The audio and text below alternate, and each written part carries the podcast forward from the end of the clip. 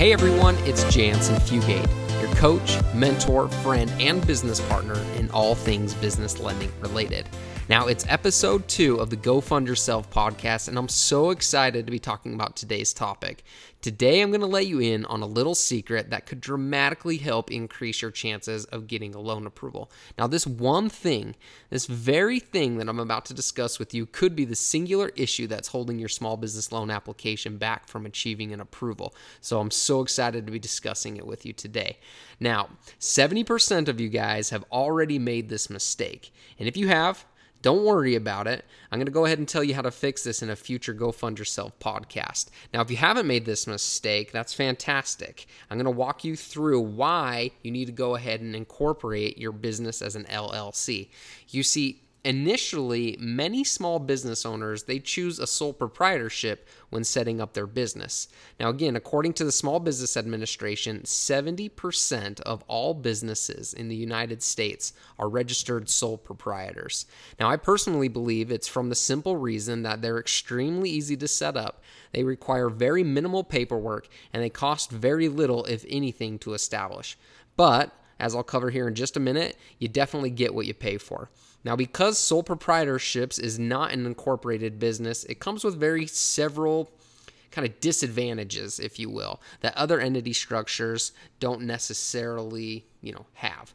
The disadvantages include the potential for unlimited liabilities. You can't take on business partners, or in other words, you can't bring on someone to help you with your business as far as taking on an equity stake. You can't raise venture capital, and the majority of the banks, they just won't lend to you. So the reality is, you look very unprofessional as a sole proprietorship than you would if you were an incorporated business, and thus you're presenting yourself as less credible and moving your application in the adverse direction.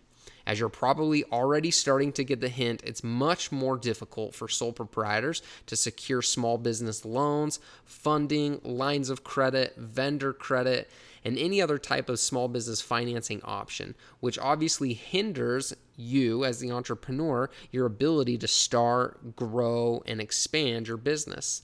Now, the bottom line is that most financial lenders they view sole proprietors as way too risky just because there's no major separation between the business and your personal finances. So sole proprietorship they just don't look credible enough. So i hope you're starting to get that.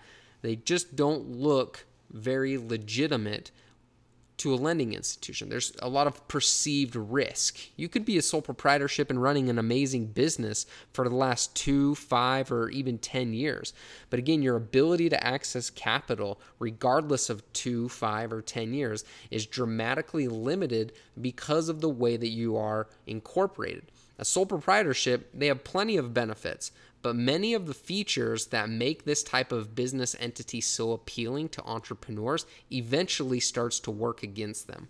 Now, if you're already a sole proprietor, don't worry, it's relatively affordable and simple to reestablish your business as an LLC. And who knows, you might even like the flexibility that you have with like taxes, how your personal and business assets are separated, how you now have the ability to properly build business credit, which that's a fantastic fantastic topic, and I'm really excited to, to discuss that in the future Go Fund Yourself podcast, of course. But becoming an LLC makes you more attractive to lenders and thus increases your ability to go fund yourself. So if you're interested in forming an LLC, and why wouldn't you after everything we just talked about, I'll be covering how to do that in depth in future podcasts. However, here's just kind of a basic breakdown of the process, but keep in mind that the specifics will vary obviously depending on state to state. But these are kind of the basic steps that uh, will kind of give you a general idea of the process as to uh, what to expect um, in a kind of a future Go Fund Yourself podcast. So, when moving from a sole proprietorship to an LLC, it really just comes down to about six kind of basic steps. One, you have to research to make sure your business name is available in your state.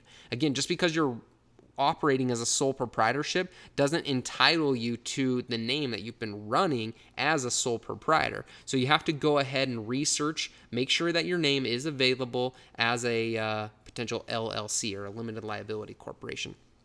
Number two is making sure that you file the articles of incorporation with the state government agencies or the state government office. Um, number three is creating an LLC operating agreement. Now, this isn't required um, in most states, but some states it is required. Um, but it's always recommended, state by state, to have uh, an operating agreement for your LLC. Um, number four is just registering with the IRS.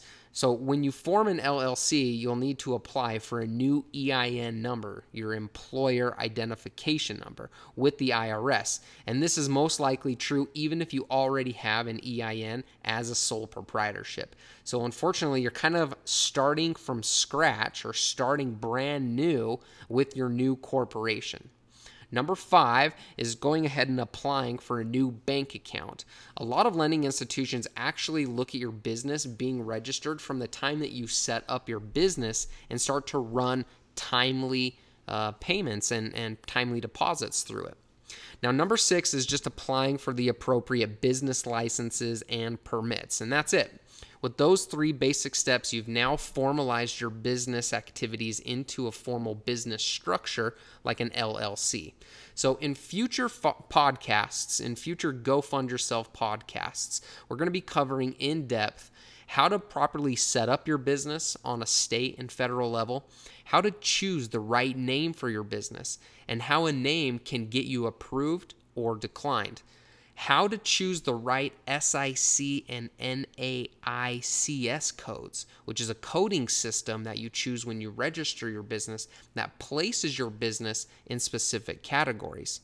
Now, it's important to understand that certain codes are automatically declined because of the perceived or the perception of the risk that's associated with that specific code or industry. And I'll give you kind of an example real estate investors. Now, this is a very high risk industry, and a lot of main traditional banks won't approve real estate investors.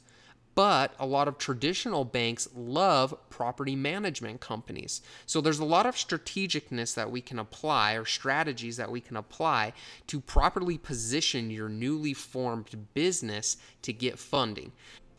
Guys, please like, share, comment, and of course, leave a review of the Go Fund Yourself podcast. My name is Jansen Fugate, your host, and we'll see you on the next episode of Go Fund Yourself.